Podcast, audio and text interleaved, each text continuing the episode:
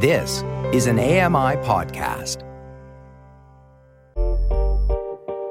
Hey, Dave Brown here. If you enjoy this podcast portion of our show, remember you can watch it live every day at 9 a.m. Eastern Time on AMI-TV. Good morning. It's Thursday, January the 4th, 2024. Welcome to Now with Dave Brown, coming to you on AMI-TV. I'm Dave Brown. Let's hit the horns and go!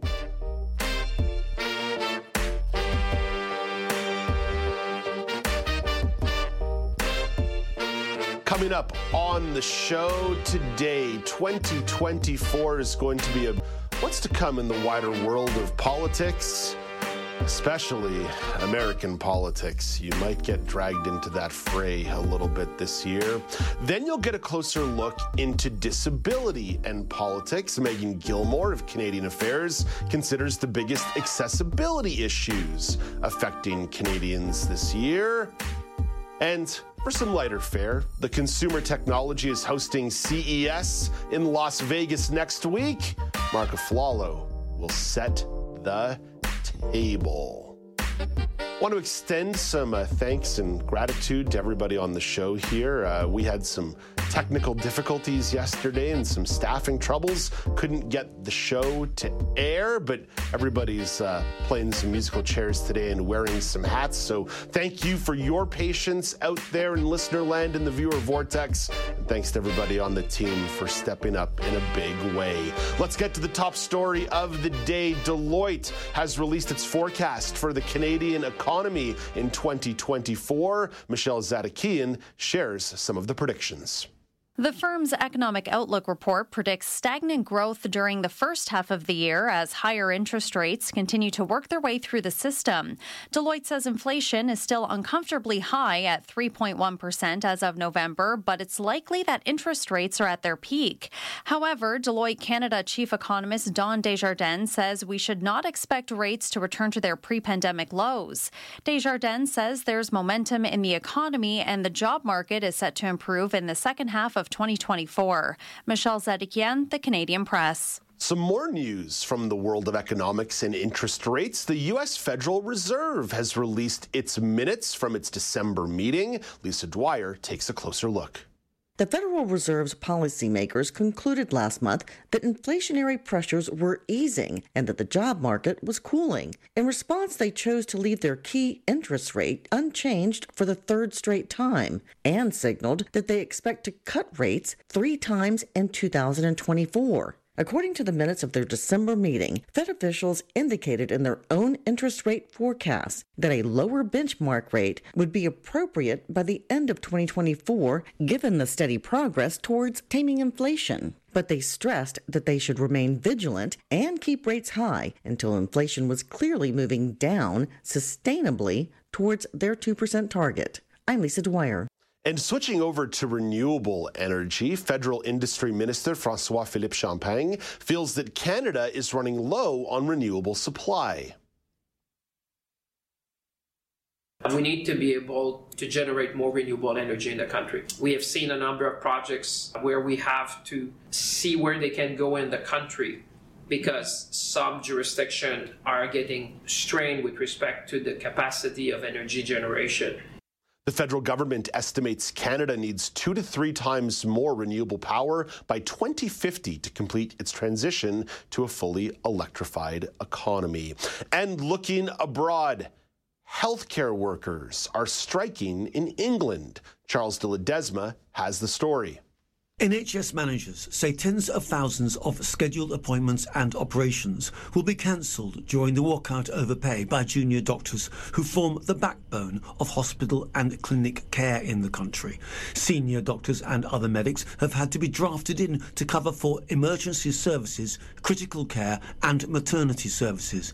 NHS-linked official Julian Hartley says the strike has come at a tough time immediately after the Christmas and New Year period, with its pressures and demands. And of course, he says, we've got flu, we've got COVID. Charles de Ledesma, London. Of course, that story coming to you from abroad, but don't take your eye off the healthcare ball in Canada. Emergency departments in Quebec experienced significant strain throughout the month of December and still continue to operate at over 100% capacity. So the healthcare story is not simply an abroad story. It's one that matters in Canada as well, including a new survey that was put out by a union representing Ontario healthcare workers. 41% of healthcare workers in Ontario expressing deep dissatisfaction with their job, quote, dreading coming to work every day. And that story will be part of the weekly news panel tomorrow with Michelle McQuigg and Joita Gupta. Let's get to the daily polls and maybe have a little bit of fun, because the first hour of the show is going to be serious. That's okay. You have to have your vegetables sometimes in the morning, but let's see if we can have a little bit of fun on the front end, starting with the results from Tuesday's poll. At Accessible Media on Twitter, at Accessible Media Inc. on Facebook. Would you ever plunge yourself in freezing water? Of course, that's in relation to the polar dips that took place on New Year's Day. 42% of you said yes. 58% of you said no. Today's daily poll is going to relate to a topic that Jenny Bovard is bringing to the table later in the hour, again, to try and put some fun into the mix here this morning. So the daily poll today is all about easy sandwiches. So here's the question. What's your favorite low-cost, easy-to-make sandwich? Now, please write in your favorite if it is not listed here. I've only got so many options, and I was really trying to think simple and cheap in the options that I put together this morning. So, peanut butter, cheese, cucumber, or butter.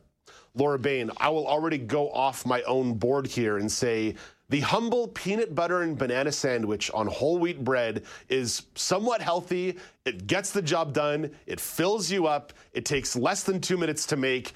Peanut butter and banana is my go-to easy day-to-day sandwich.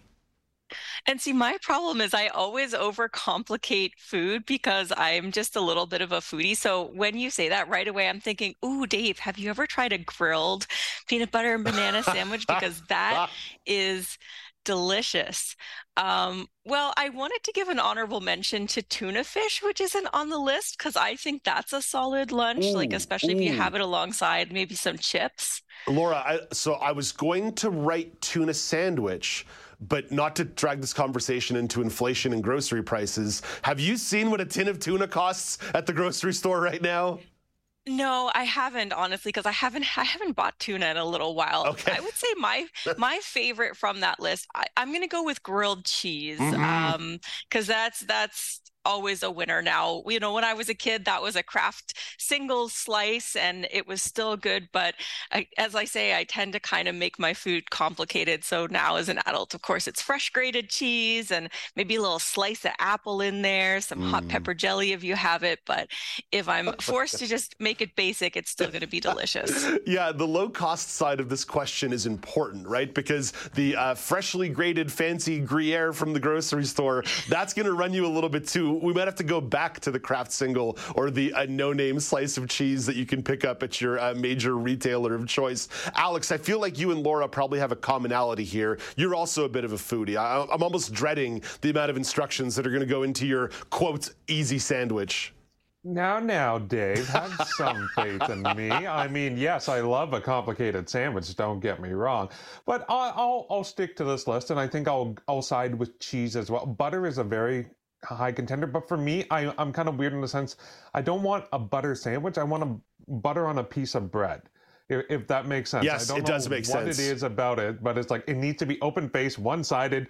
Smear butter on it, and I'm happy. You put it on two sides, it could be cheese in there instead. You know, it could be something else. I don't know what the extra slice of bread does to me, but it changes my mentality and view on what I really enjoy. So, yeah, you know, the simple Kraft sliced cheese in between two pieces of bread, you know, butter, or maybe if you want to be fancy, mayo the outside, pan fry it, and you're good to go. I think that's the best, in my opinion, like kind of the cheap, affordable sandwich to make. Peanut butter is great. Peanut butter is also very filling. I like something a little bit lighter with the cheese.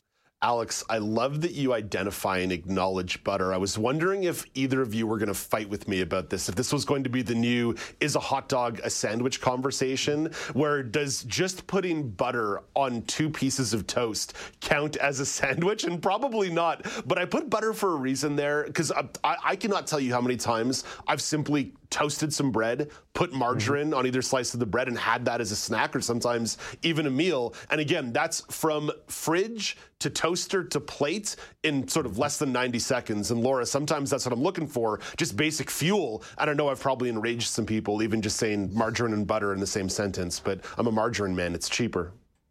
That was my feeling. I was like, oh, Dave, no, it has to be butter. I'm such a butter girl. And like, I will give you a butter sandwich if we're talking maybe some high quality butter here. Like when, you know, in France, the butter they have there, much more delicious than here. I would perhaps make that into a sandwich, but I'm kind of like Alex. I'm good with butter on toast. I love peanut butter toast, but yeah.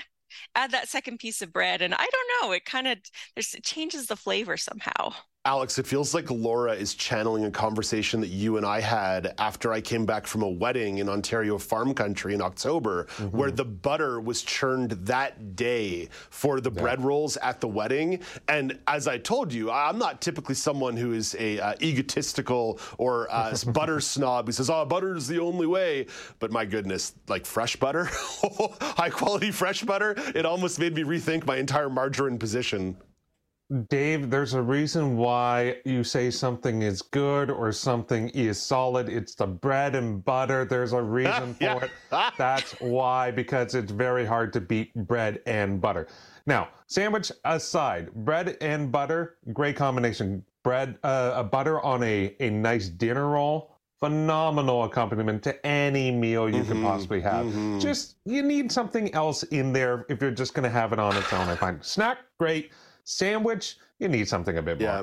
I'm curious who's going to swing in here on the top rope in the comment section on Accessible Media Inc. on Facebook or at Accessible Media on Twitter with the cucumber sandwich, sort of the finger high tea sandwich. I'm curious if someone's going to swing in on there, because I know my friend Mila is a massive fan of cucumber sandwiches. So another reason why I put that one there. Cucumbers are still one of the cheapest fresh veggies you can buy at the store. So again, a little bit of ideas here in terms of maybe saving a buck or two after the holiday hangover. Alex, Laura, thank you both for this. I want to hear from you out there in listener land and the viewer vortex at Accessible Media on Twitter, at Accessible Media Inc. on Facebook. You can also chime in on other social media platforms. You can do at Accessible Media Inc. on Instagram or at Accessible Media on TikTok. Then, of course, there's email. Get those fingertips flowing. Get in front of an actual keyboard and tap, tap, tap away. A tap, tap, taparoo. Feedback at AMI.ca, feedback at AMI.ca, or maybe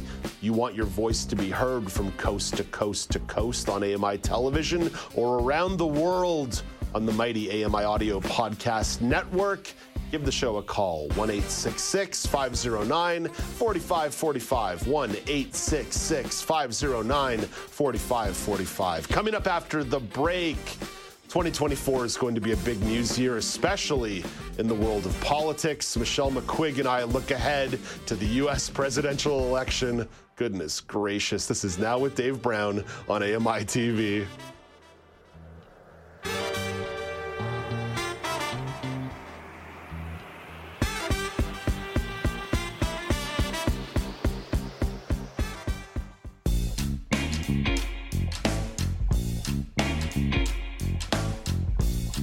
Welcome back. It's Now with Dave Brown on AMI-TV. 2024 is going to be a big year in politics, especially south of the border. There's going to be a presidential election in November, and then let's set the stage with Michelle McQuigg. Michelle is the weekend news editor at the Canadian Press. And good morning, Michelle. Happy New Year. Happy New Year, Dave. Happy New Year, everybody. Yes, hope you all had a great vacation. Michelle, you're going to be one of the last people who gets to say Happy New Year on the show, because after tomorrow, I'm going to moratorium it. I have the same. I always have a January 4th cutoff for like personal Happy New Year greetings. I'm going to allow it till tomorrow. I'm going to allow it till tomorrow. 1 week of broadcast, and then as of next week, if somebody wishes me Happy New Year, I'm not even saying it back. I'm just going to blow right past them on the air and seem like a very rude jerk. Yeah, smooth, slick, but you do you. Well, we'll see. We'll see. Maybe my inner Ottawan will come out, and I will just be overly polite. Michelle, let's talk politics here. I think this is a very interesting presidential election year. I think just the notion of how the primaries for the Republican Party are going to play out. There's been a little bit of a surge and change in polling here going into the new year with Nikki Haley at least presenting some challenge to the hypothesis that Donald Trump is going to run away with the Republican primary in the presidential election. So I'm going to be watching that certainly on the front end of the year quite closely. What do you find interesting heading into this presidential election year? That is interesting that you're like, I don't really see much of a viable challenge for Donald Trump. I am operating on the premise that he is the Republican nominee going in here. So, forgive me if this is a little inside baseball perhaps, but what I'm really interested to see is the difference in the coverage between now and 2016 when he was in the race last time. Right. Or even 2020, right? Like we're now in the post-January 6th era. There's been a lot more there. There was a lot of media talk at the time about people being willing to call Donald Trump out on when he was either just being inaccurate in the course of things or outright lying. A lot of these conversations have happened, and there's been a certain amount of reckoning within the industry on this, but it'll be really interesting to see now that the pretty much the exact same scenario is up again. Is it going to change? Is he going to have an easier ride on the campaign trail? He's had a very easy one so far, and that's not really the media's fault necessarily. The challenges haven't really materialized that people suspected, but I'll be interested to see not only how it's covered, but if people have the same appetite for the brand of politics that he brings to the table. Yeah, Michelle, I've spent the last 3 years, and this is one of the stunning things when you really consider it, that this Saturday is going to mark the 3-year anniversary of the domestic terrorism attack on the U.S. Capitol. Right? I cannot believe it's been 3 years. I don't know where time went. And I spent the 3 years between then and now thinking about how I want to cover Donald Trump. Because he was a U.S. president, and he's likely going to be a presidential nominee, and he has a very good chance of winning the election this year. So I've spent 3 years trying to figure out in 2024 when this machine ramps up in earnest, and I have some obligation as the host of a news and current affairs show to talk about Donald Trump, how I'm going to do that. And I sit here on January the 4th of 2024, and I'm not all the way convinced that I figured out a strategy yet in terms of separating drama and optics versus substance. Yeah, I think the conversations you're having internally are a microcosm of much, much bigger ones happening across all newsrooms in the United States, because that's a huge aspect. Of course, now there's also going to be the misinformation thread, which was quite prominent in 2020, but it's going to be much bigger now, given the social media landscape and where it stands. You're going to have foreign interference threads too. Remember, those started surfacing even in 2016. So there definitely is going to be a lot of substance on the table, but also a lot of things that could complicate the narrative, which is already populated by complicated people. So it's not going to be an easy task for anybody. Let alone how you navigate and handle what are going to be nearly 100 indictments that are going to play out in some way, shape, or form during the course of the next 6 to 9 months. How, in some cases, maybe. You also have the Colorado Supreme Court that said, we're not allowing Donald Trump on the Republican primary ballot. Now Donald Trump has asked the federal Supreme Court to try and overrule that, a Supreme Court that he stacked during his presidency. So there's just all these threads, Michelle, that are going to make it almost impossible not to get sucked into some of the drama. So just know, anytime this Donald Trump comes up this year, I'm saying this to you and to you, the devoted viewer out there, I'm going to do my best to figure out how to actually cover this in a meaningful way, whether it comes up in the news panel or just day-to-day coverage. It's not going to be an easy one. No, it's not going to be an easy one.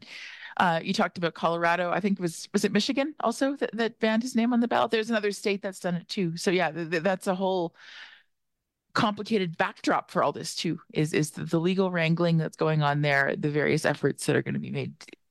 He's got so many legal balls in the air like that. Yeah. That could be a news outlet with the right resources could easily dedicate one reporter just to his legal situation and another to the political side of the next 9 months, because it really is that complex.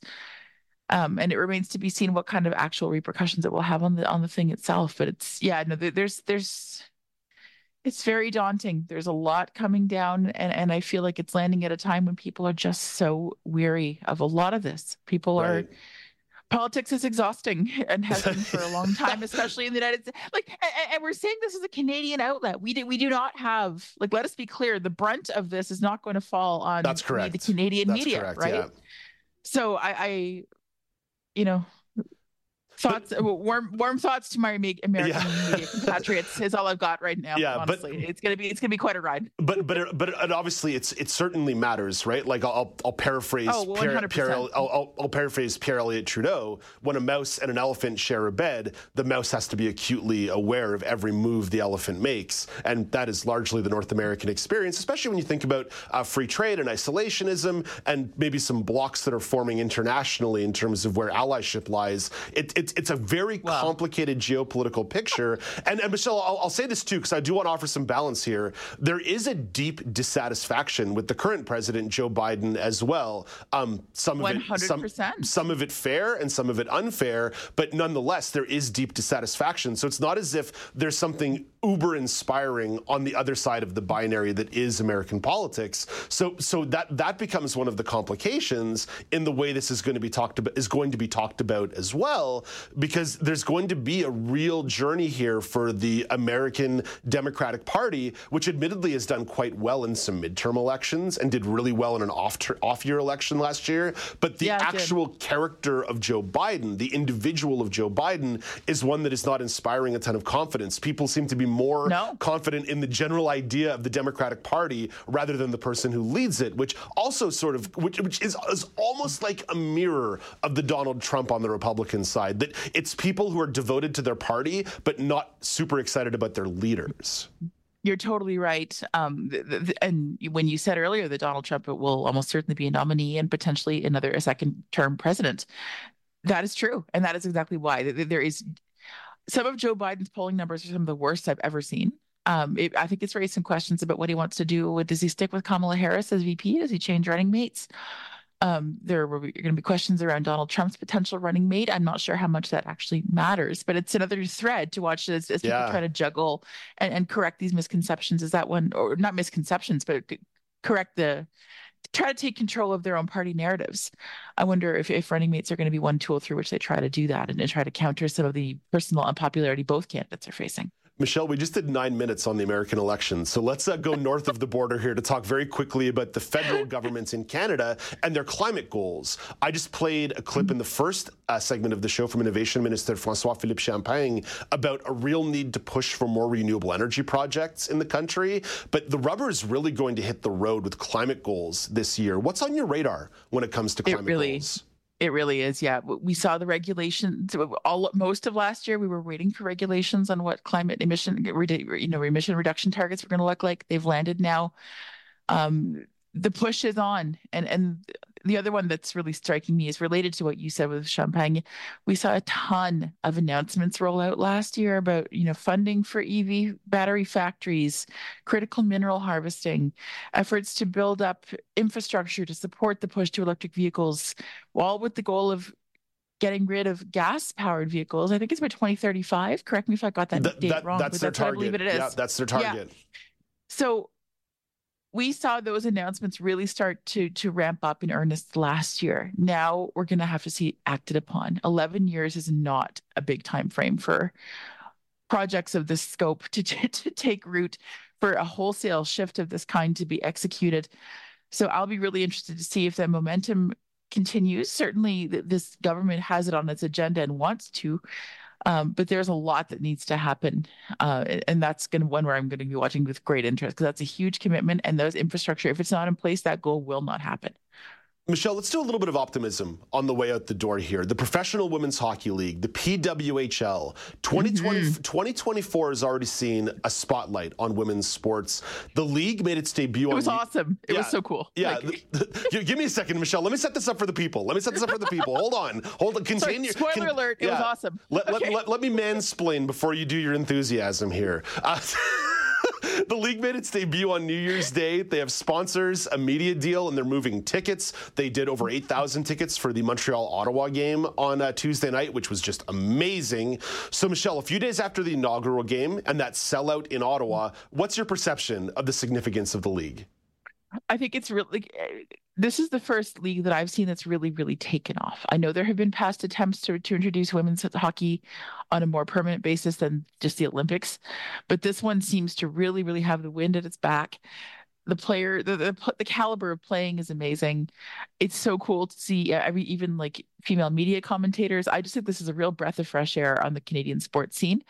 And it builds, I think, on some of the momentum laid by our women's soccer team. Like the women's soccer is Canada. It's huge as well. And I think Canadian female soccer players and hockey players are really leading the charge in equalizing women's sport in this country. And I think it's extremely cool to watch. It was awesome to see sold out crowds on Monday's game for Toronto versus New York. Super cool to see a Canadian be the first woman to score a goal in this new league. Like it's just a cool story. And it is a really nice kind of counterweight to all the other negativity. It's to me, it's a great continuity of something that began to, it's been emerging for years, but really showed itself at the Women's Soccer World Cup last year, where a bunch with all the pay equity issues and everything. Pay equity issues were brought to the table, as were development models, where European teams are starting to take it very seriously to use professional women's soccer and professional clubs like the Barcelonas of the world, the Liverpools of the world, the Real Madrids of the world, funding their women's soccer teams and doing those development models. In the American model, the universities' name, image, and likeness policies, players being able to make money while they're playing at their universities, have been huge. The Iowa Louisiana State University women's college basketball final last year drew over 11 million viewers, which outviewed most NBA games in American television ratings. So it's not simply a virtue signaling here, Michelle. There's a real appetite to not just support women's sports, but start putting money in the athletes' pockets. Mm-hmm. And that's ultimately the next stop in this destination. It's to start offering career opportunities for women in sports, not simply a feel-good story till you're 23 and then go do something else.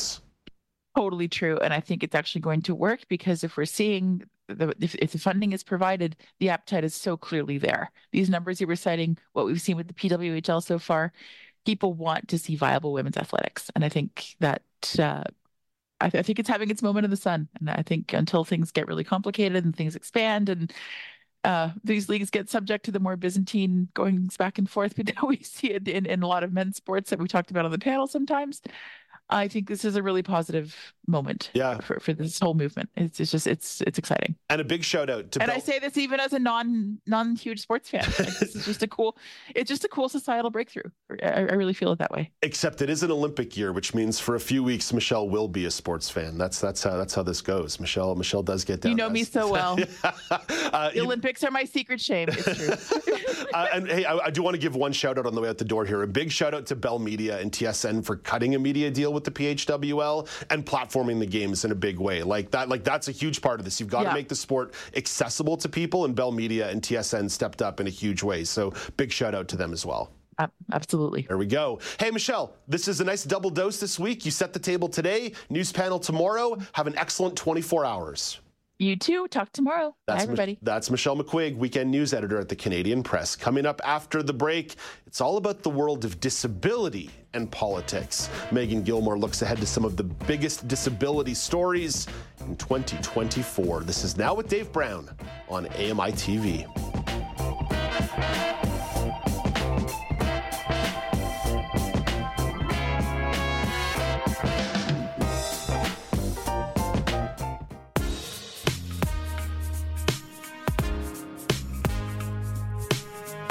Welcome back. It's Now with Dave Brown on AMI-TV.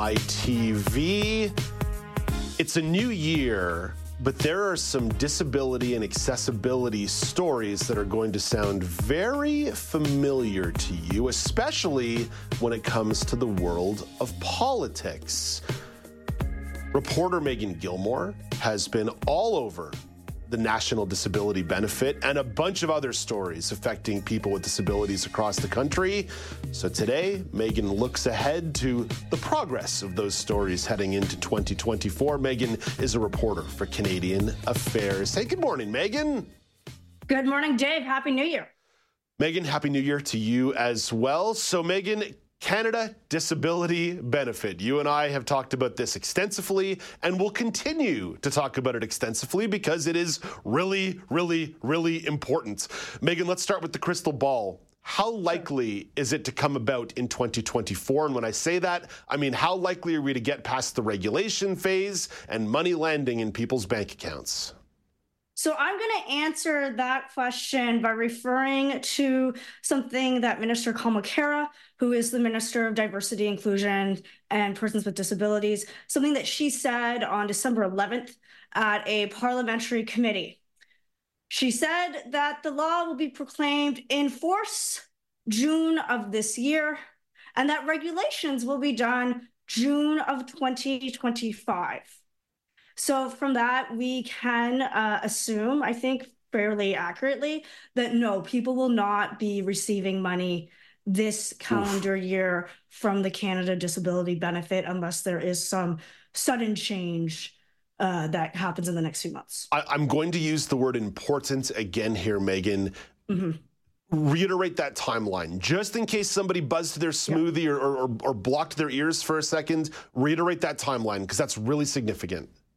Sure. So I'm just going to back up a little bit and explain what this timeline means. So as many people will remember, when Bill C-22, now the Canada Disability Benefit Act, was going through Parliament, we spent a lot of time talking about this 12-month window that the government gave itself to create the main regulations to have the benefit, 12 months from the passing of the law.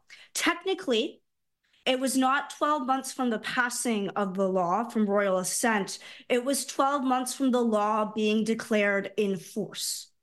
And the law has this interesting provision in it where it says that the law will be declared in force by a date to be determined by the cabinet, or it will be declared automatically in force 1 year after royal assent. So royal assent happened June 2023, and the government is not planning on declaring the law in force. It's going to wait until June 2024 when it will automatically become in force. Then that starts the one-year timeline for regulation development, and Minister Kara is saying that regulations will not be developed until June 2025. So it is almost a certainty that people will not be receiving the Canada Disability Benefit this calendar year. So, Meagan, here's where, again, I start using words like important and significant because I can't even think of other synonyms to throw in here. There is the possibility of a federal election looming. In 2025, almost certainly there's going to be an election. What happens if there's an election? Yeah, that's a great question, and it's one I would like to know the answer to. And to be fair, I haven't started pounding the opposition parties yet, and they're probably not even going to actually say publicly yet because there is not an election yet. But it is what I hope happens, Dave. What I would hope happens is that people ask their candidates about this. Yeah. I'm going to jump maybe a bit on an editorial soapbox here. Do it. This benefit was first announced in September 2020 in the speech from the throne from then Governor General Julie Payette. If regulations are not enforced until June 2025, that is almost 5 years after that initial announcement, and it will be 4 years since the original legislation was tabled in the House in June of 2021. That is an incredibly long time that people have been waiting. And what frustrates me as a journalist and then just as a citizen in this country is that we have had elections in these years since then, and there's hardly been a peep about this. Mm-hmm. Mm-hmm. There was a bit of talk last time because of our last guest, Michelle McQuigg, but the very, like, hardly any public recognition that this is going on. And this is a massive social project. It's very complicated, and on the it's a simple idea that I think is going to be somewhat complicated to get to work effectively, and the lack of public discussion about it, I think, is incredibly jarring, and the fact that so many of us, myself included, like, I did not do my job correctly in June, and explaining, like, it was actually the coming into force that would set off the 12-month.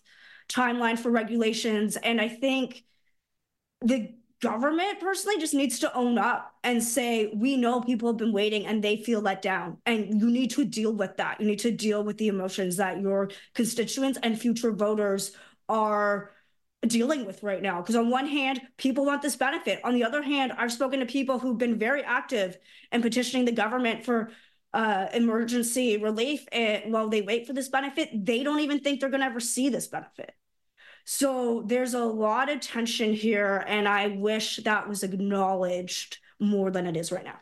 Meagan, I'm appreciative of you hopping on that soapbox because look, timelines are important here. And if in 2020 there's an acknowledgement of an urgency of an issue, and that's poverty impacting Canadians with disabilities, how on earth can you say it's worthwhile that it's been 5 years since you've been able to really act on the file, that it's going to be 5 years before a dollar drops into somebody's pocket, even acknowledging the complication? And here's my fear, and I know I'm trying to avoid pessimism this morning, but here's my fear.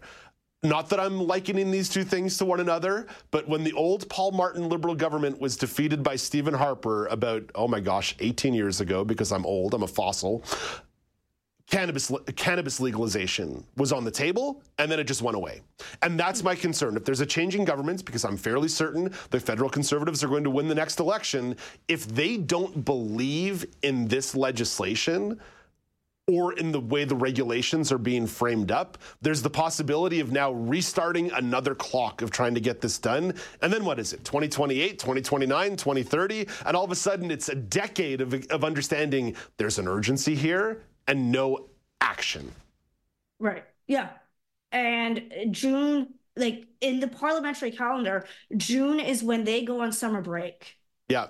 Yeah. Right. So, like, I think it is just an interesting fact that anytime this legislation has been tabled, so the original piece of legislation in 2021, and then when it was reintroduced in 2022 with zero changes, and then when it was passed, it always happens at the end. And personally, I think it needs to happen a little quicker in the schedule of the sitting. Yeah. Hey, Meagan, we got to be a little bit quicker on these last two, because one, you have to get back to work, and I don't want to blow up the show's clock completely. Medical assistance in dying. You've also been on that file for a long time. What is on your radar heading into 2024 on the MAID file? Sure. So right now, the government is planning to allow MAID for individuals whose only underlying medical condition is a mental illness on March 17th. However, late December, the Canadian Press was reporting that the new Justice Minister is considering all things related to this. So that could potentially mean another delay in that. So we don't know. Right now, the plan is still that it will be expanded in a little over 2 months. We don't know. So keep your eyes and ears and everything tuned out for that. One thing I will say that we have seen a lot more, especially in the past few months, is there's a lot of disagreement within the House of Commons about whether or not we should be allowing MAID for mental illness. And this disagreement comes from pretty much all parties. Mm-hmm. So there's a lot of concerns that have been raised from doctors, but also parliamentarians of all political stripes are asking questions about is this something that we can or should be doing? And Meagan, let's get to one provincial story here, but it's a provincial story with some national implications. Right before the holidays, a fourth review of the Accessibility for Ontarians with Disabilities Act was finally published. I say finally because it had been given to the government months earlier before finally being released to the public.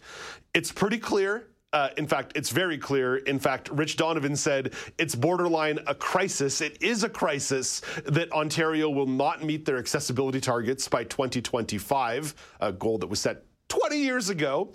What did you take away from the review? Sure. So first, the obvious, which we all knew. Like, nobody was surprised when Rich Donovan said that. People have known that for years. But what I took away from the review is this was a very different review. It was a very different report than, say, the David Onley report that we covered back in 2019 from the late David Onley. Mr. Donovan makes a lot of great observations, such as calling this a crisis.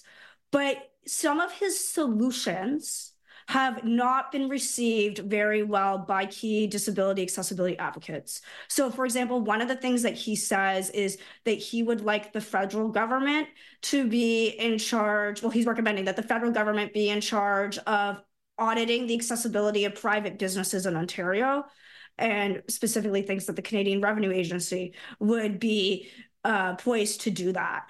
That's a strange recommendation. The CRA deals with taxes. So there, he does not talk about standards. He seems to not even be sure if he thinks accessibility standards are a good thing. And while I think that it is fair to critique whether or not accessibility standards have been effective and led to good change, accessibility standards are kind of how this legislation is built. So it raises a lot of questions like, well, what are you going to replace them with if you don't think that we need accessibility standards? It's striking that almost 20 years into the existence of the legislation that you're talking about potentially a rethinking of how you want to execute the legislation when you're supposed to be 2 years away from completing the first phase of the legislation. I can see why that would be very frustrating to people.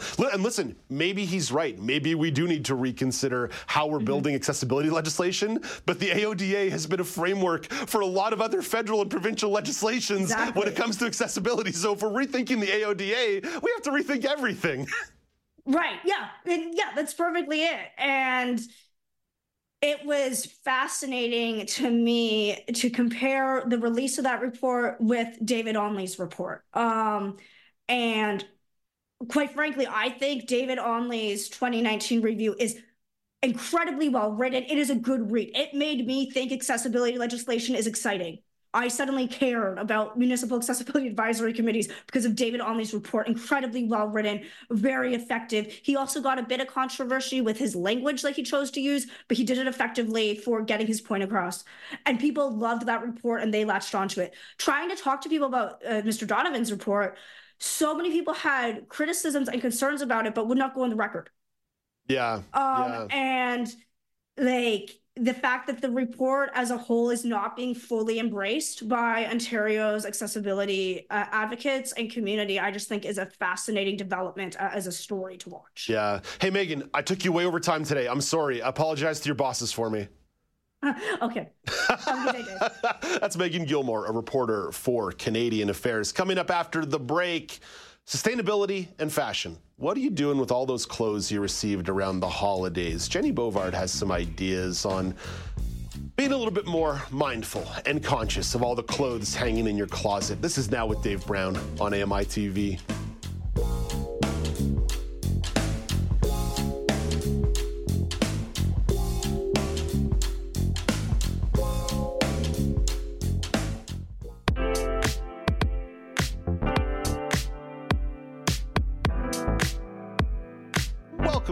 It's Now with Dave Brown on AMI-TV. Here's a post-holiday question for you. How's your kitchen looking? The leftover turkey may be gone, but my counters are covered with a smattering of snacks. Leftovers do present a great opportunity, especially for sandwich lovers. I certainly indulged in a few between Christmas and New Year's. Jenny Bovard is a fellow lover of sandwiches. Jenny hosts the Low Vision Moments podcast. Hey, good morning, Jenny. Good morning, Dave. Happy New Year. Jenny, Happy New Year to you as well. So when it comes to repurposing holiday leftovers, I kept mine pretty simple. A turkey sandwich with some stuffing and some mayo on a crusty roll. Good stuff, easy to do. What did you scheme up with your leftovers? Ooh, that really takes me back. The turkey sandwich with a little bit of mayo and black pepper. Ooh, oh, my childhood is flashing before my eyes. Well, my husband and I, it was just the two of us for dinner this year, so we didn't have a ton of leftovers, but I do have past experience, and we did have the in-laws over just before the holidays to spend some time with them. And what we did is called a raclette tisch grill, and it's a Swiss tradition. It is essentially a tabletop grill. I believe we've talked about it on the show before some time ago. It's a tabletop grill. You plug it in. It's electric. You can grill whatever you like on top, your meats, your veggies. You grill your veggies as you go and your meat as you go. But underneath is the pièce de résistance, is a little tray where you melt your cheese underneath the grill. So you've got your own little personal cheese tray, and you serve boiled little potatoes on the side, and it is just delicious. But there's bound to be some leftovers. Frankly, it's usually the veggies. We get through the meat and much of the cheese. But with all of these things, it just makes a perfect mix for an omelet or a frittata, which is just like an open face omelet. For me, that's the go-to because it's like a little more foolproof. But that's not a common thing, right? The tisch grill, that's our thing. A lot of people do turkey. A lot of people do ham. So I say, why not make a fricot, which is, it's an Acadian dish, or like just a turkey soup with your leftovers. You can use your carrots. You can use your root veggies, put them together in a beautiful fricot or a beautiful ham soup, ham and split pea soup. If you did ham, why not? Right. Yeah. You can control the sodium and the fat that goes into these. Unlike the soup that you buy off the shelf, they're hearty. They last a long time. You're going to save a little money after the holidays if you freeze a big batch of it. So those are my ideas. I've heard of people doing casserole, and I'm not quite sold on that. Throwing everything together in a casserole. Maybe someone can convince me otherwise, though. Yeah, or taking your leftover mashed potatoes and just making a big mishmash with a bunch of stuff in it, like definitely works nicely as well. Hey, Jenny, that sounds like a lot of work, though. Let's talk about some day-to-day stuff. Your go-to easy day-to-day sandwich. This is also the daily poll question at Accessible Media on Twitter, at Accessible Media Inc. on Facebook. Well, I think that a lot of people are going to agree, and it is the peanut butter and banana sandwich. Yo, that's my answer. That's my answer. Peanut butter and banana on whole wheat. We're kindred. We're kindred sandwich spirits, Dave. It's so good. I do multigrain bread. It's just, it's got everything you need. And like, who doesn't have this stuff on hand? Although right now I'm having a heck of a time finding really good bananas. So not many of those in my life right now, unfortunately. I'm on the hunt. It's bananas at the grocery store are a bit of a funny game, because if you don't go the right day, they're looking pretty brown or pretty green. It's a small window. It's a small window to get good bananas. But yeah, Jenny, same page between you and me there. I love that. Okay, what about your favorite sandwich? I've got a couple, but if you forced me, fried egg, bacon, cheese on sourdough, maybe a tomato and pickle, spicy mayo, something that takes a little bit of time, but probably not more than 15 minutes. That sounds good. Now, we've been doing this long enough, Dave, that you should know that I can be fairly indecisive, especially when it comes to food, but I'm going to try. I love sandwiches so much. Anything handheld. I make them at home. I buy them. My own pulled chicken sandwich is amazing.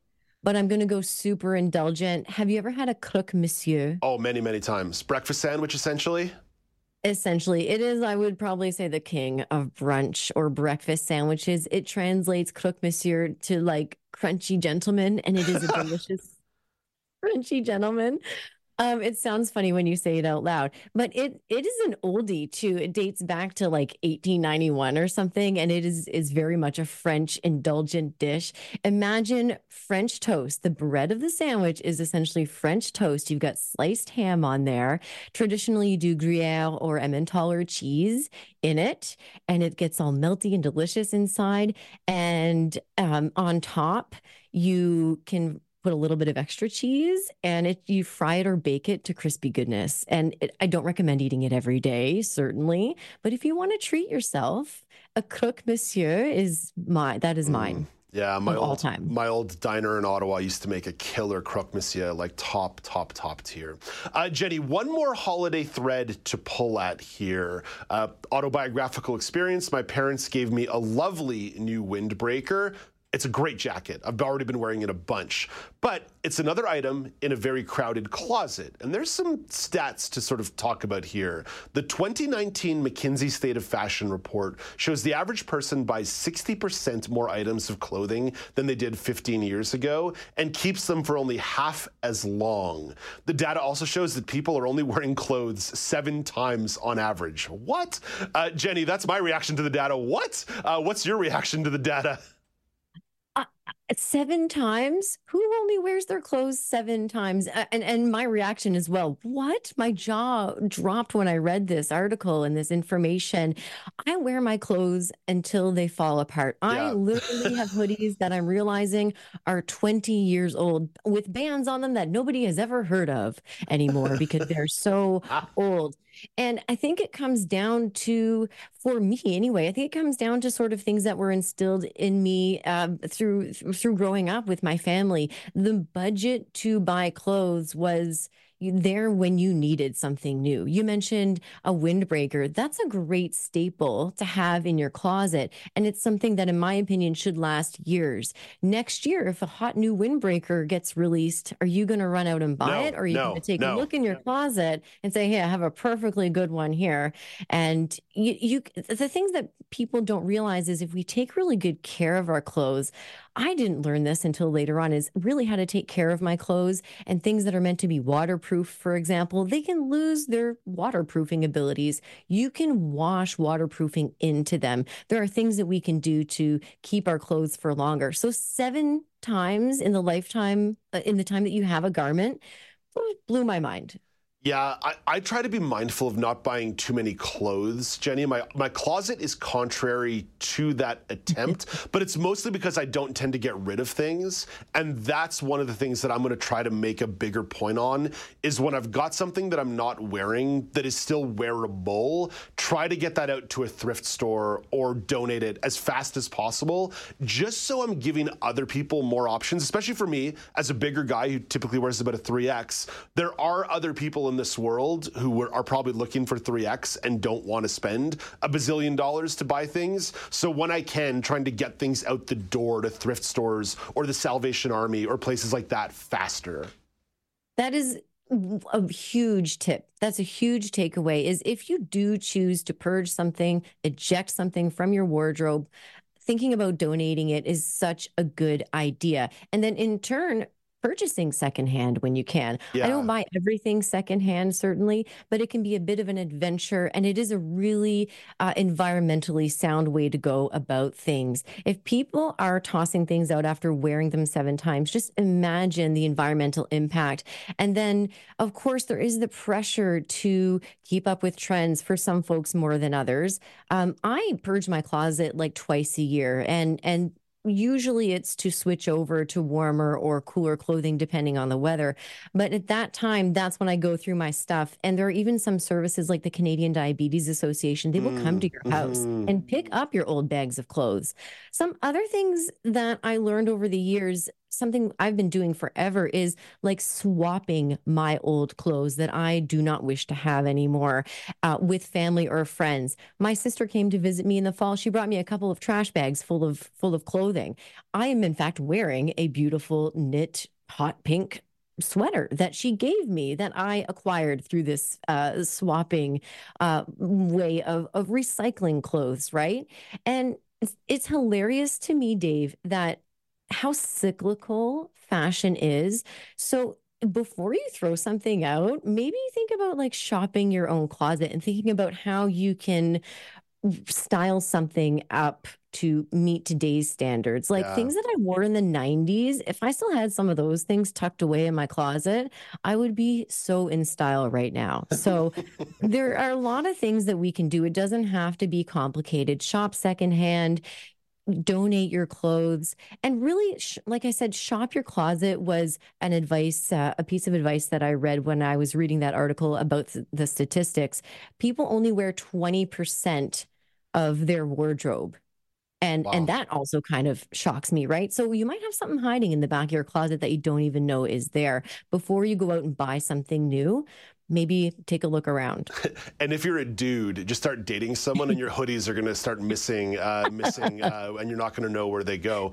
Jenny, one last thought here, and senior producer Andrika Delanerol would be livid at me if I didn't bring this up. Think about the materials that you're using for your clothes as well, whether those are sustainable materials or they're durable materials. Think about that, because there are some materials that are very plastic-based, and some of them need to be, but not all of your clothing needs to be. So if you can be mindful, I know it can be expensive from time to time, but think about the material of your clothing as well. But those are the things that they're going to last you years. I have winter jackets that last me a decade. I have things that are very old, and it's because they're more quality items. Yeah. Absolutely. So sometimes that's an investment. I know it's hard that money's tight, but when you can, it's definitely worth it. Hey, Jenny, thank you for this. Always great to chat with you. Moments Podcast. Let's bring in Laura Bain to talk a little bit about entertainment.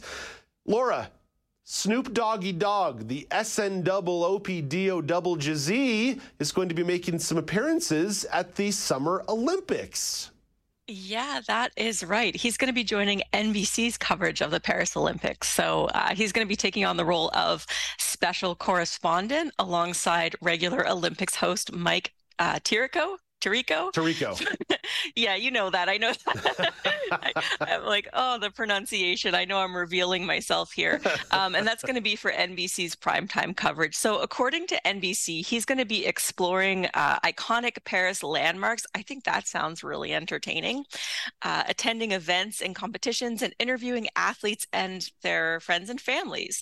So when I heard about this story, it struck me as a little bit of an odd choice, but that's because I didn't realize he's not a total newbie to Olympic commentary. So during the Tokyo Olympics, he actually did some highlight commentary for Peacock TV, which is NBC's streaming service. It's not available here in Canada if folks aren't familiar with it, but that was alongside comedian Kevin Hart. So I checked that out this morning and I found it really entertaining. It was like laugh out loud funny. But I thought a lot of that was kind of the dynamic between Snoop Dogg and Kevin Hart and how they were playing off of each other. So I'm curious how that's going to work with the regular Olympics host. And I'm also curious how candid Snoop Dogg's going to be able to be on Primetime Network. Like, he was very candid on Peacock, making fun of athletes and using a lot of swear words and stuff. And so, yeah, how is that going to work? But for me, like, a lot of what was so funny was that he kind of played this role of being unfamiliar with what he was commentating on, whether he genuinely didn't know anything about the sport or was just pretending. And it was really approachable for someone like me who also doesn't know anything about the sport. But I wondered how it's going to work for serious sport fans and what kind of tolerance they're going to have for it, which is where I kind of come to my question for you, Dave, as a, you know, serious sports fan, as I know that you are. What do you think about this choice? I'm a big sports fan, but serious I take to be an insult. Yeah. I am someone who actually believes sports broadcasting has become way too earnest and way too cliched. So I think anything that a network or broadcaster can do to breathe life into a broadcast is fantastic. And Snoop Dogg is such a charismatic, interesting, funny guy who's been in the cultural zeitgeist forever, but he's a great communicator as well. I think about the show he had with Martha Stewart, the cooking show he had with Martha Stewart, that was just fabulous. Fabulous, fabulous. The idea of having him go out and do lifestyle reports around Paris, occasionally make some jokes and do some stuff in terms of the primetime coverage is going to feel really good as well, because the actual broadcasting of the events can be earnest and sincere. But when we throw back to the studio, let's have some fun. It's the Olympics. The Olympics is built for casual sports fans. There's nobody in the world who has a serious take about the 800-meter track and field events, right? Or the horse dancing. Like those populations are so small. You might as well just make it absurdist and like have some fun with it. Broadcasting is supposed to be fun. Yeah, you know, that's fair enough. And I mean, I think the world could use a little bit of levity right now, and it's pretty likely, I think, to bring in some new viewership for NBC and for the coverage. Perhaps people like myself who don't typically watch the Olympics. You know, I'm also not like, I don't dislike Snoop Dogg, but I'm not like a big Snoop Dogg fan. But based on what I saw this morning, I might I might tune in. It was pretty, like I say, pretty entertaining. Yeah, should be noted, recreational cannabis, not legal in France. So I don't know what the Dogfather is going to do about that. Laura, thank you for this. Yeah. Have a great day. Thanks, Dave. You too. That is Laura Bain with an entertainment report coming up after the break. It's a quick regional news update and then talking about sports with Brock Richardson. This is Now with Dave Brown on AMI-TV.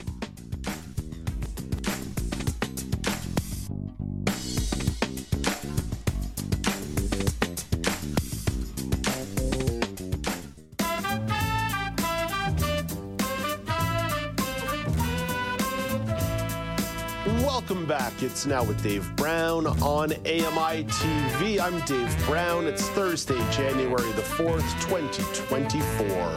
Coming up in the second hour of the show, the Consumer Technology Association is hosting CES next week in Las Vegas. Marc Aflalo looks ahead to the event.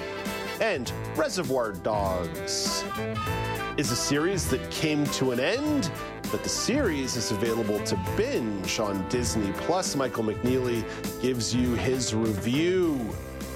Brock Richardson is standing by for a sports chat, but let's begin the hour with a quick regional news update. Both of these stories coming to you from the world of real estate. Vancouver's Real Estate Board has put out their December statistics. Michelle Zadikian takes a closer look. The board says home sales in December rose 3.2% from the same month last year, but it was still roughly 36% below the 10-year seasonal average. The composite benchmark home price for Metro Vancouver was $1.17 million, a slight dip from the month before. The board says higher borrowing costs haven't been enough to dissuade buyers from entering the market, but that the story of 2023 is one of too few homes for sale relative to the pool of willing and qualified buyers. Michelle Zadikian, The Canadian Press. And in Ontario, December was a busy month in the Toronto real estate market. The number of home sales rose by over 11% year over year. Here once again is Michelle Zadikian. The average home price at the end of the year was $1.08 million, up 3.2% from December 2022. New listings were down in the month. Total sales in the region last year were 12% lower than 2022, as many buyers were sidelined because of high mortgage rates. The Toronto Regional Real Estate Board says it expects sales activity to rebound this year as borrowing costs trend lower, which will in turn contribute to higher prices. Michelle Zadikian, The Canadian Press. All right, that's your look at the regional news. A little bit of real estate info for you to start the year. Let's bring in Brock Richardson for a sports chat.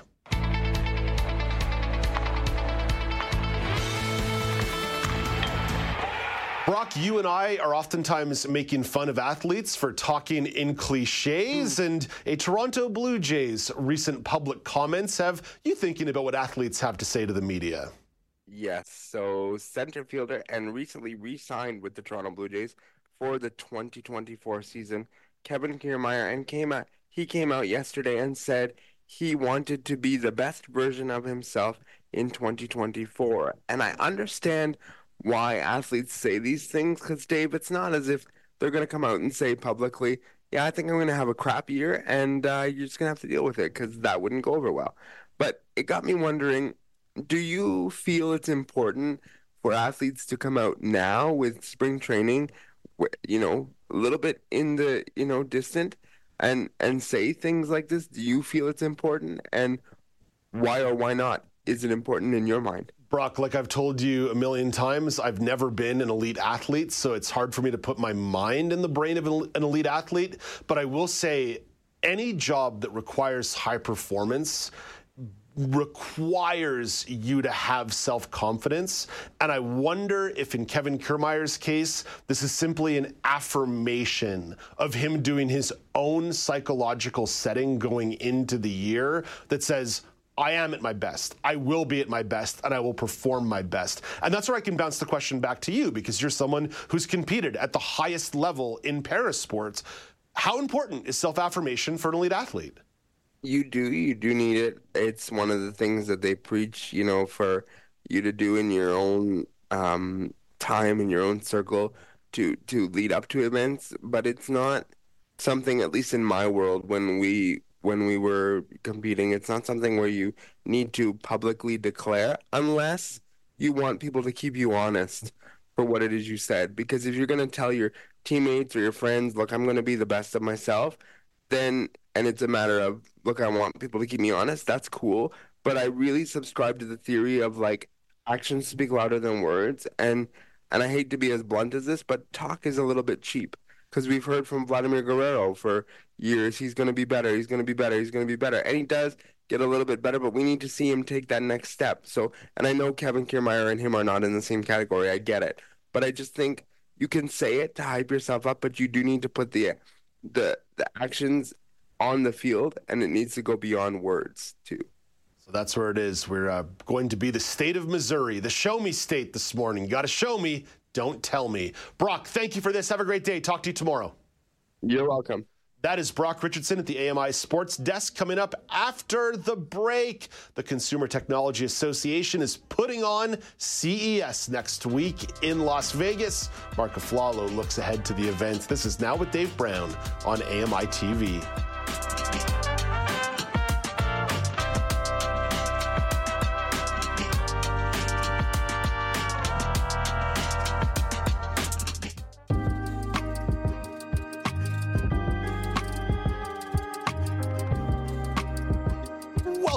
It's Now with Dave Brown on AMI-TV. The Consumer Technology Association is hosting their annual event in Las Vegas next week. Marc Aflalo is looking forward to CES, and he has a few ideas on what you can expect. Marc is one of the hosts of Access Tech Live on AMI-TV. Hey, good morning, Marc. Happy New Year. Happy New Year, Dave. Yeah, ideas are definitely things on my mind when it comes to CES. But I'll tell you, man, if you've ever been to one of these, the surprises tend to lurk in every single corner of these big, giant convention centers. And it sprawls across Las Vegas. So it's going to be a fun week. That's what I was going to say, that you and I can do all the reckless speculation that we want to today. We can think about all the narratives that we want, but ultimately, until you're on the ground, you don't really know. But you are someone who is tapped into these things, Marc. You're someone who moves and shakes within the industry. So what are the overarching categories going into CES this year? Well, number one, I mean, everybody is pretty much assuming that AI is going to be the overarching theme across the board, the continuation of AI and how it evolves into the various products and services that we're using this day and age, of course. That's number one. Number two is smart home. You know, smart home has always been on the radar at CES. It's one of these themes that will continue for a long time. But because of the fact that in the past year, we've seen compatibility enhance across the board with Matter and Thread technology, which we won't get into. It basically means that it will work across the board. One device could work with Apple HomeKit, Google Play, Amazon Echo devices. So we're going to see a lot more evolution there. Plus AI has a role in the smart home as well. And automotive technology. I mean, we're seeing so many companies now focus on EVs, and we're going to see a lot more entertainment and things around EVs that are going to pop up. Interoperability of smart home tech. That makes sense to me, Marc, for one reason.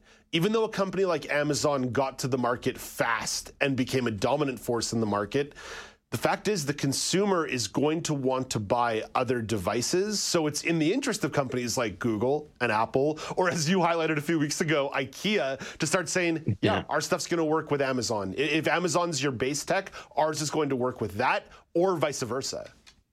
Yeah, you know, there's no hiding the fact that this was really driven by the accessory makers, the Belkins of the world, who really wanted to make sure that they didn't have to manufacture 7 different variations of the same smart plug, right? You know, you look at the companies like Lutron, who have been pretty agnostic in terms of compatibility across the board. But now that there is a standard and there is a, you know, a way that these can all interoperate and communicate together, it's going to change the game, because it's going to mean that the things we can do with these different devices. Marc, let's turn to televisions, the actual television sets themselves, because even though TVs are maybe not necessarily evolving at a rapid pace right now, TVs always tend to get some spotlight at CES. Probably because it's a consumer product that everybody's going to buy every couple of years. Yeah. I know I'm in the market here. I bought a new dresser over the holidays, and I'm going to put a new TV in my bedroom. I'm probably not going to buy a fancy TV or one of the ones unveiled at CES. But how much evolution can really occur here? What are the bells and whistles that companies are going to be able to show off that might actually grab the headlines this year on TVs? Well, you know, there's two areas. It's size. You know, size is always one of these places that we see some of these manufacturers come out with absolutely astronomical size televisions. We're talking about the 2, 3, 4, even 500-inch televisions to the point that they're not even TVs anymore. They're almost, you know, just panels, LED panels. And I think that they get a focus of attention because it's visual. It's just eye-catching at the end of the day. That being said, we're seeing evolutions in the actual LED technology.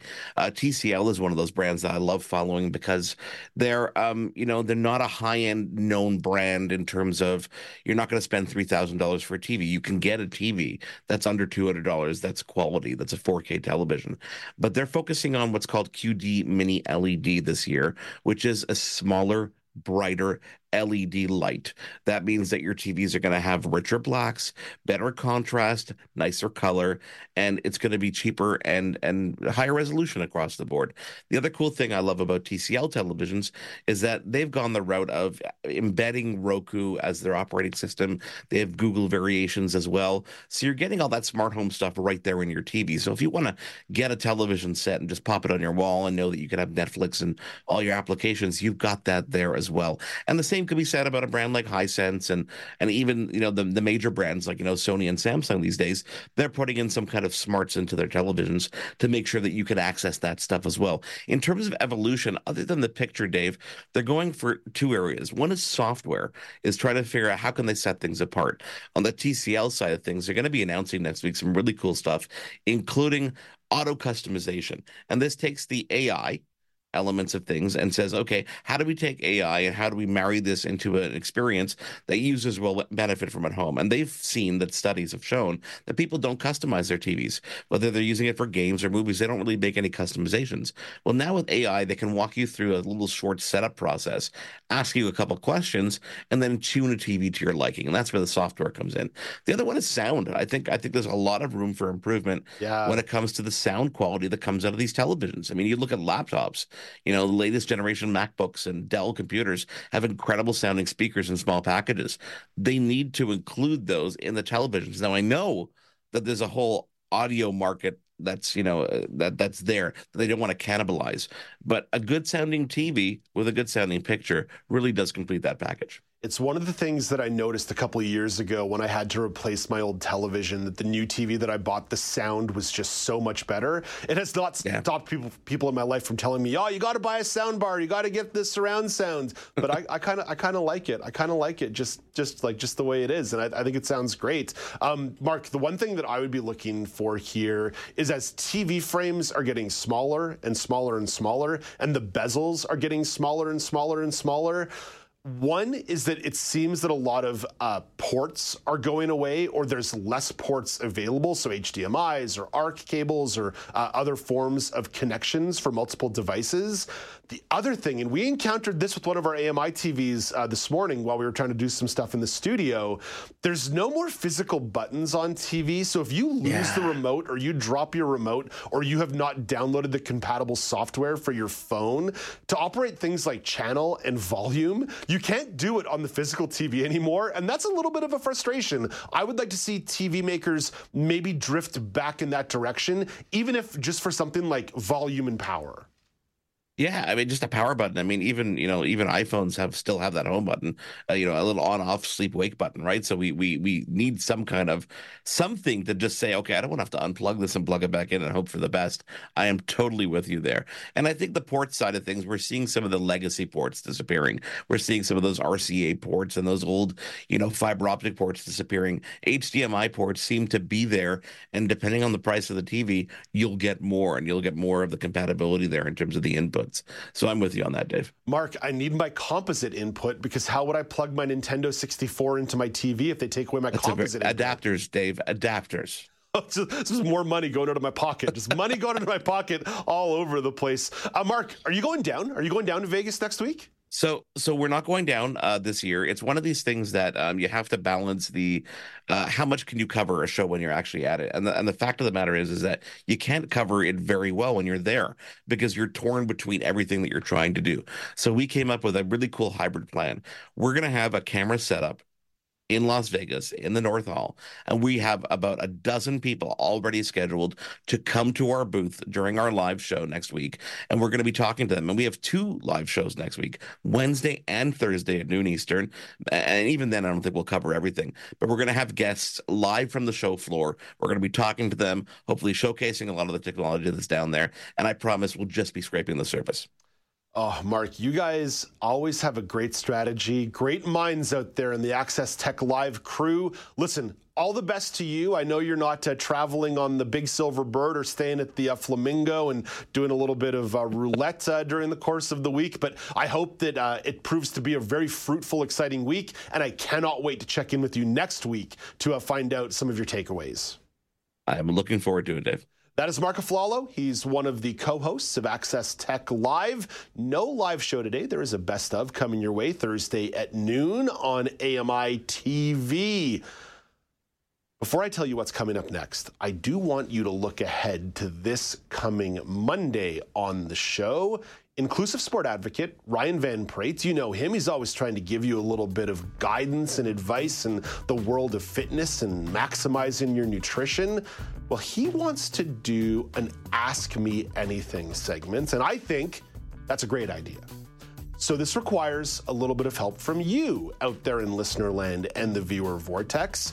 You should reach out to the show on social media, at Accessible Media on Twitter, at Accessible Media Inc. on Facebook, and post your question for Ryan, your biggest fitness and nutrition question going into the year. What do you want to know about your fitness or your nutrition?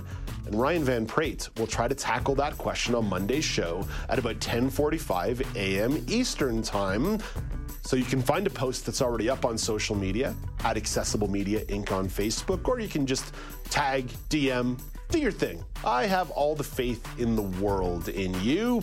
Coming up after the break, Reservation Dogs is a series that may have come to an end, but you can still binge it on Disney Plus. Michael McNeely will share a review. This is Now with Dave Brown on AMI-TV. There are lots of ways for you to get in touch with the show. Things that you like, things that you didn't. Doesn't matter. We have thick skin. Social media, lots of channels available to you. At Accessible Media on Twitter /X. At Accessible Media on TikTok. Why not tag the network on a little video? Let your face be seen and your voice be heard on TikTok at Accessible Media. If you prefer Instagram or Facebook, at Accessible Media Inc. is where you find those 2 points of contact, at Accessible Media Inc. on Facebook and Instagram. If you feel like really typing out your thoughts, maybe writing a letter, you can't actually mail it to us, but you can send an email, feedback@ami.ca, or pick up the phone and give the show a call, 1-866-509-4545. That's 1-866-509-4545. I don't mind how you do it. I just want to hear your thoughts. Like I said, no matter what you hear on the show, if it rubs you the right way or the wrong way, ruffles your feathers or gives them a good stroke, I want to hear what you think. So chime in, 1-866-509-4545.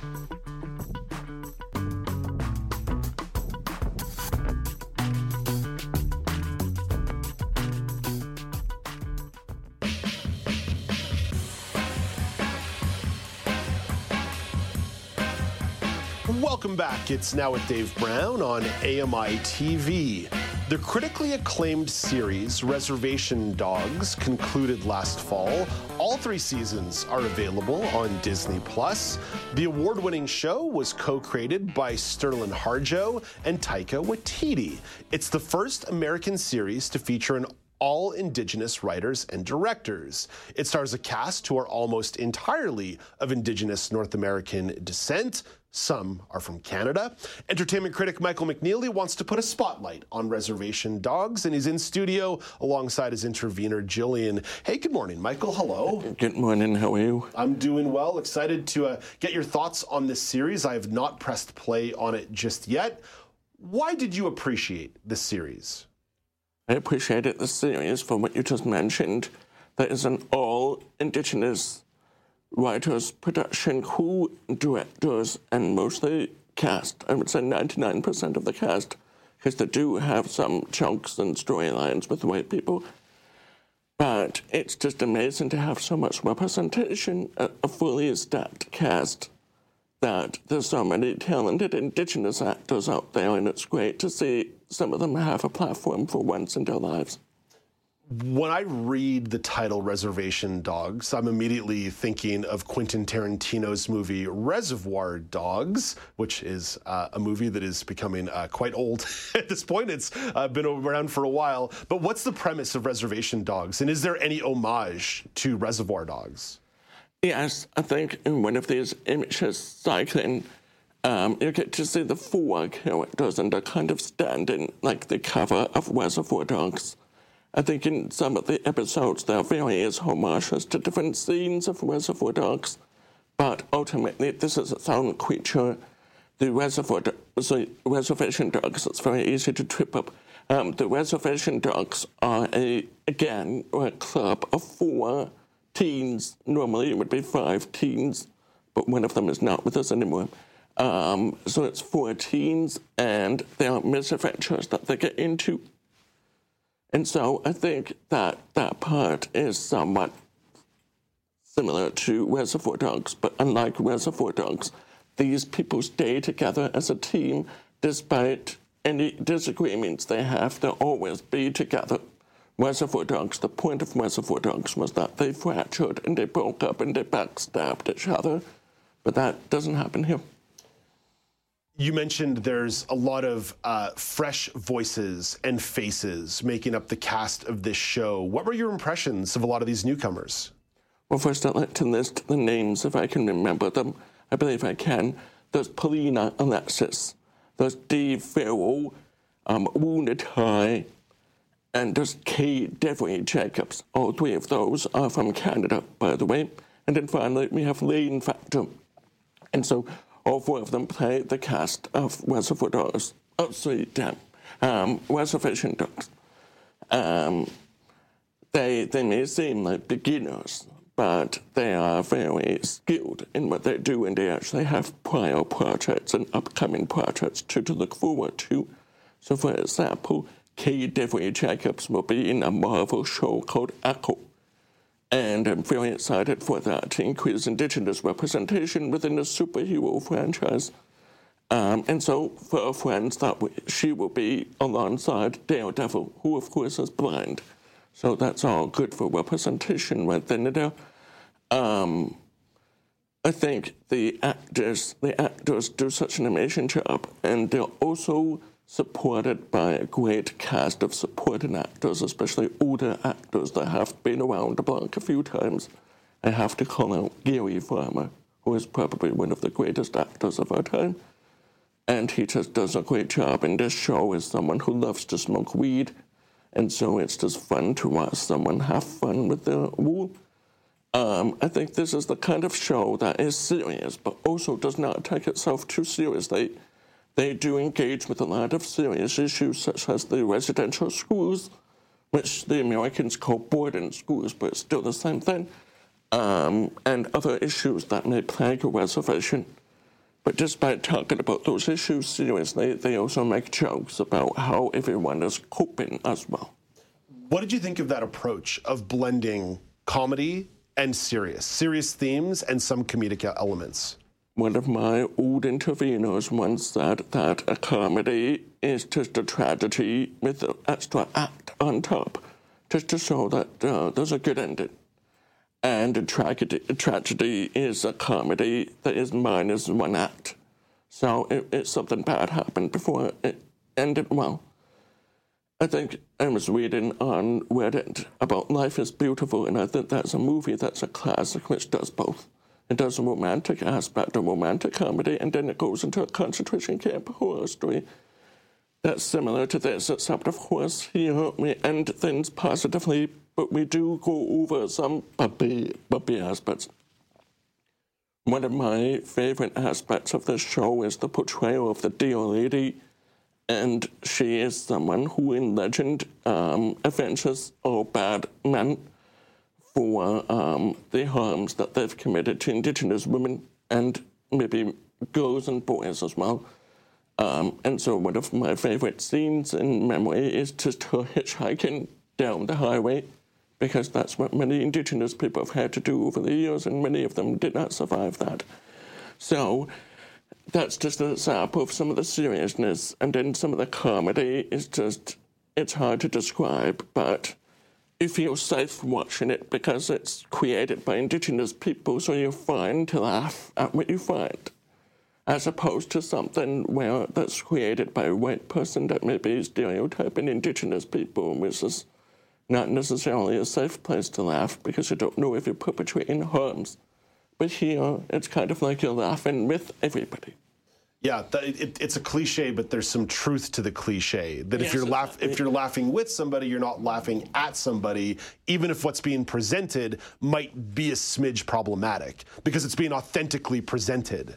No, exactly. You said it 100%. So, for example, they call medicine men wizards, which I think is amazing. And wizards, there's one wizard named Fitzico. And so Fitzico does not like the hospital. So he stands outside of the hospital. He has a little table. But the funny thing is he probably has to go into the hospital to use the bathroom because there's a man in the table outside. And because he's such an old man, he tries to give medicine to people who are on TikTok and Instagram. He has no idea what he's doing, but he says, I just give everybody stinkweed.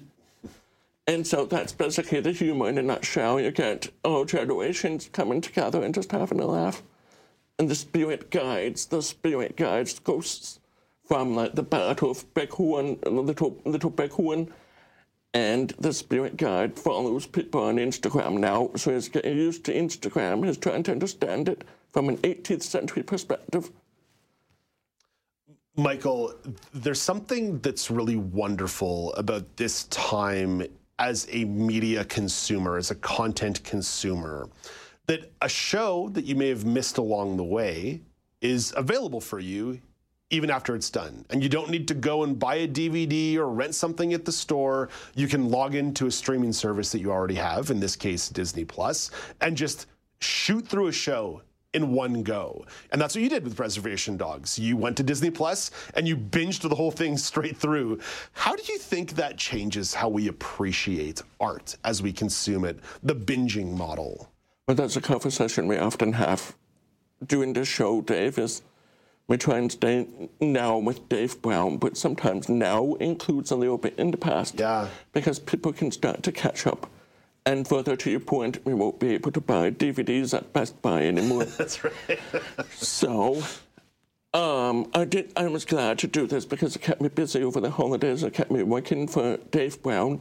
But in some ways, it's also nice to take your time with the series, too, because I found myself stopping because I still had a few more days left to go, and I said, okay, I will stop now, or reflect on this episode about residential schools, or reflect on this episode about community gatherings. And so I was happy to do that, but I think if I had more time, I would have reflected more. So I think binging sometimes can be challenging because people feel pressured to push play on the next episode. Yeah, I think in all fairness, the makers of this show, being Indigenous, would want you to take your time because that is a very much Indigenous way of life. They even say that in the show, so I'm not just making it up. It's really just about chilling and peacing out and just sort of having time to think about things as opposed to being in a, frenzied watching environment.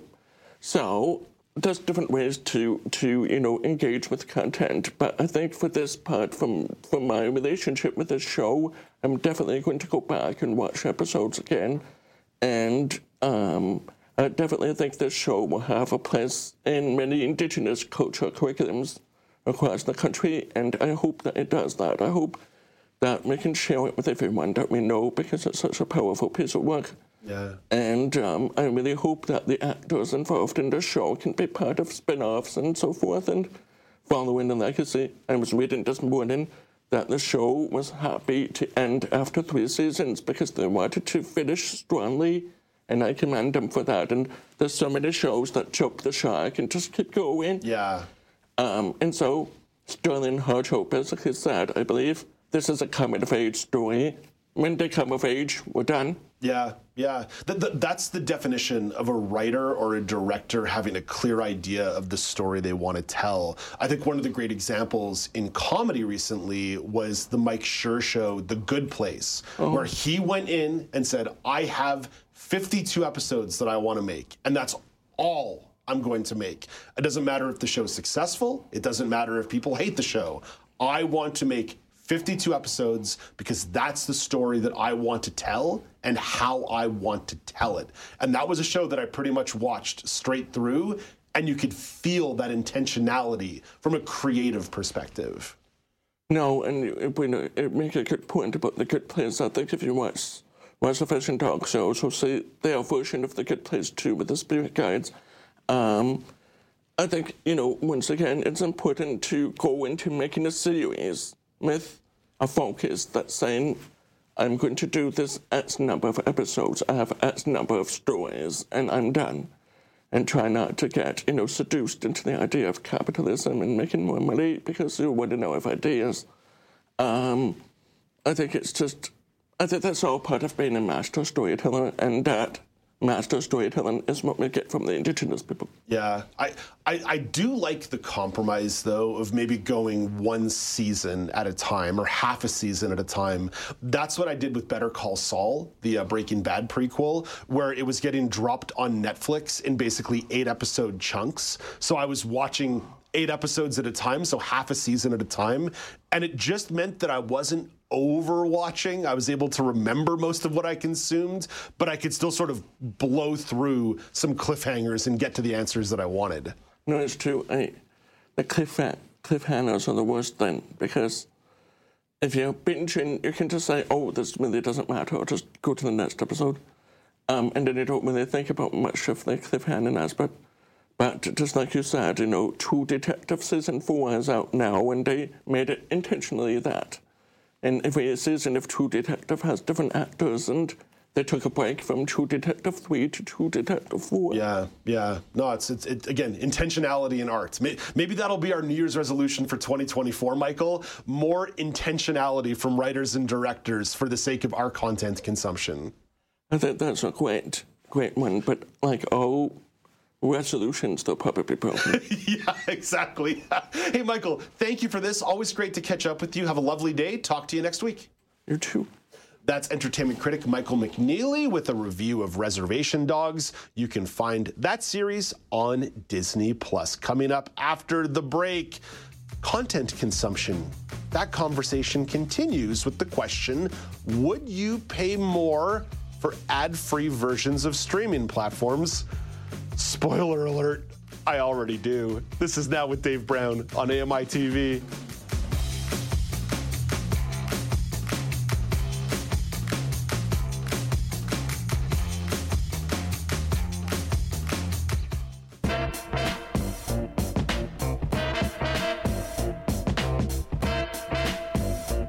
Welcome back. It's Now with Dave Brown on AMI-TV. Let's look ahead to this afternoon when Kelly and Ramya hit the airwaves on AMI-TV. Oh, we are not almost there. We are not able to talk to Kelly and Ramya yet, to Ramya Amuthan of Kelly and Ramya. So I'll just remind you once again that if you want to get engaged on the daily poll, you can find that on social media, at Accessible Media on Twitter, at Accessible Media Inc. on Facebook. I'm asking you, what's your go-to low-cost, easy-to-make sandwich? I know, a little bit of fun. There's been a lot of series today. I want to have a little fun. You have options like peanut butter and cucumber, cheese, or even just plain old bread and butter. Really trying to think about simplicity here. It's the new minimalist mindset that Ramya Amuthan has instilled upon me. And we do indeed have Ramya on the line now, the co-host of Kelly and Ramya. Good morning, Ramya. How are you? Good morning, Dave. Yes, this minimalist mindset has clearly influenced a lot more than just our spaces, yeah. Huh? I'm gonna invite you over this weekend. You can help me purge some stuff. We'll do that. We'll do it together. Ramya, I missed you yesterday because we had technical issues. I left the office in a huff at 9:30, so I did not see you. But what's coming up on the show today? All right, so it's Thursday, which means we're a day ahead. Well, at least it feels like that for me. And we have Mary Mammoliti joining us on our cooking segment. She's going to talk about a lot of different things, including how we can settle down for the new year. So get some new ideas in our cookbooks or in our kitchens to make us feel like we're trying different things out starting in 2024. Also, Laura Bain is going to be joining us, and she's going to talk about Governor General Mary Simon, who recently announced the 78 new appointees to the Order of Canada. She wants to tell us how she's feeling about that. Also, we have What in the World? So that's when we flip through quirky stories from around the globe today with Jeff Ryman. And he's talking about a New Jersey couple who welcomed a new set of twins, not only on different days, but in different years. So, you know, these stories at the start of the year are super fun. Jeff Ryman getting back on the air, wants to show off that pretty face, eh? Yeah. Well, you know how it is when everyone's off or taking vacations. I have a sense of that, Ramya. All right, Ramya, sounds like a great show. 2 p.m. Eastern time on AMI. Or don't forget, you can always download the show on your favorite podcasting platform. Let's bring in Alex Smythe and Nazreen Abdelmajid. Alex, you and I both got the same email earlier this week. Amazon Prime wants to start putting some more ads in our streaming experience. Yeah, Dave, that's exactly the case. And it got me thinking, because the email described the move starting to happen on February 5th and will feature quote-unquote limited advertisements. So it also went on to mention that if you don't want any ads on your content and your subscription, you can feel free to pay $3 more a month to maintain your ad-free subscription. So this got me thinking about, you know, the quality, the value of having ad-free versus ad-supported streaming. And I wanted to open up this conversation to the round table. And Alex, so, just yes. Before you do, I'm going to play the avatar of the person at home screaming at you and me right now. Okay. Amazon already had limited ads on their service. They would do a lot of pre-roll commercials before episodes or movies. So there were already limited advertisements, but this is going to be different because that was always cross-promotional stuff. I get the impression this is going to be actual advertising. Yeah, that's my sense as well. So it'd be in how I view it, it's going to be something akin to what you will find on something like a YouTube or like some of these free video players where you're going to get 15, 20-second advertisements on cars or some other consumer item. And so I'm curious from the round table, are you willing to pay more for a true ad-free version, or are you happy to keep the cost as is and live with the ad? So Nazreen, why don't we start with you? My current status is absolutely living with the ads for the moment because I refuse to pay for another streaming service. I have too many and I just don't want to pay for more. I don't care anymore, even on YouTube. I don't have a paid subscription for YouTube, so I do get those 30-second ads every other 5 minutes, which is absolutely annoying. But as I said, I'm at the status where I'm like, you know what, I'm just going to live with it because this is it. I'm done. I'm done paying for another streaming service. I don't know how much I'm paying for this and how much I'm paying for that. So I'm limiting myself at this point. Nazreen, I think the theme of the week is me listening to your answer and being like, I need clarification. But you are still paying for ad-free subscription services. You just don't You just don't want to pay for new ones. Yes, new ones, absolutely. So I mean, on Amazon Prime, for example, I do pay for an ad-free, but some of them do have ads. So yeah, exactly. So there's a lot of them where I'm just like, you know, kind of limiting myself. I can't pay for more, like it's too much. And I'm talking about not just like streaming service in general, like Netflix, Disney Plus, Amazon Prime, yeah, those types of streaming services. So I'm at this point, for example, YouTube, we use a lot. We watch YouTube so much. Mm-hmm. And yeah, the ads get too much. I feel like there's so many 30-second ads now, where it used to be 5-second ads. Now it's 30 seconds. So it's increasing. But we're like, should we not? Sentence. Yeah, exactly. Exactly. Yeah, Ramya, the spoiler alert on this is I already pay for a couple to keep them ad-free, mainly my Spotify and my Netflix.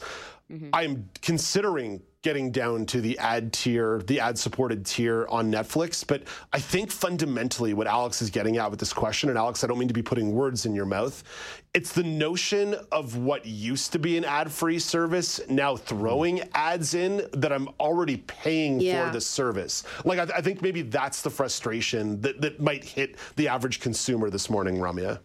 Definitely, because I'm going down the list of things that I already pay for. And when you said ad-free tier of Netflix, I was like, I'm unbelievable. So they're basically, you know, adding ads, it seems, to drive us up the walls, and then saying, okay, but you don't have to, you could go ad-free again. And that is probably what's making me frustrated as well.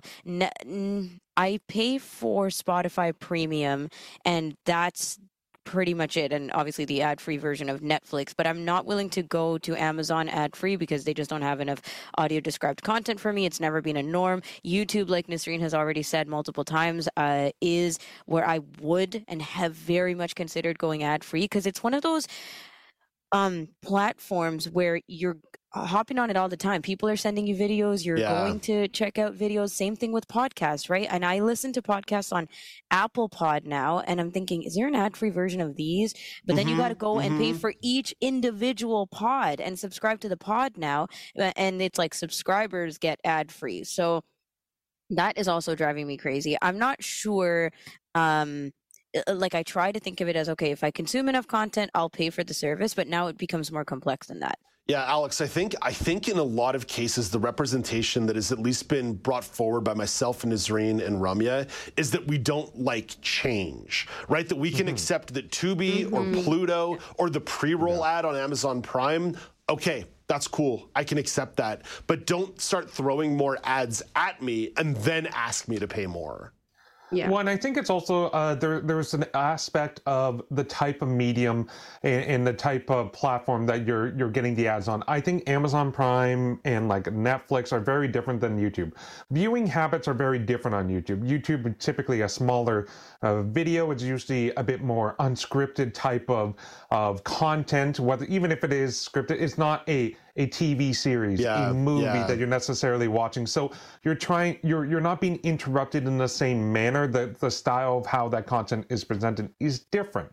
And that's, so I think there's that kind of difference in that regard. Like for me, I tried on like the CTV app and the Bell app doing the ad-free or like the Pluto TV ones, trying to watch a single season of Vikings when it was on there. It was excruciating. Every few minutes getting the... And the problem is how they use the ads. It's not just, oh, here's a variety of ads. No, it's the same commercial. It's the same commercial. Back to back to back to back. That it literally was like so obnoxious and in my face. I stopped watching the series because of it. Yeah, because I could not handle those types of ads. And now I might refuse to buy your product as well, because now the advertiser has annoyed me to the point that I refuse to buy it because I'm so annoyed. Yep.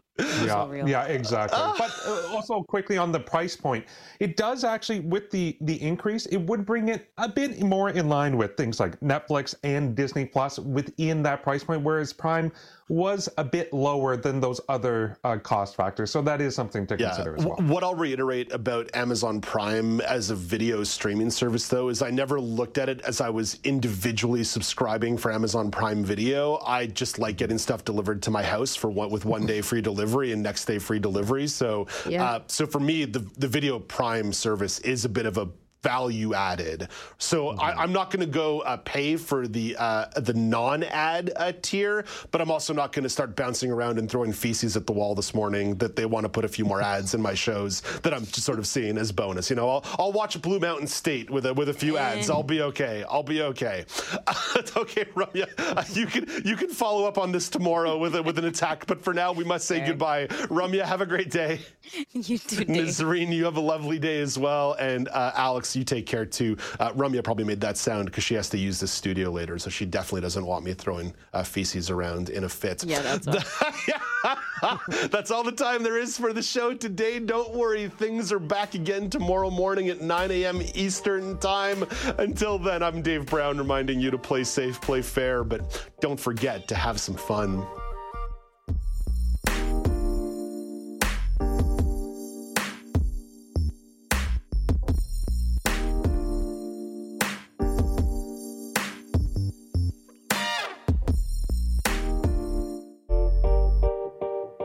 Dave Brown here. If you enjoy this podcast portion of our show, remember you can watch it live every day at 9 a.m. Eastern Time on AMI-TV.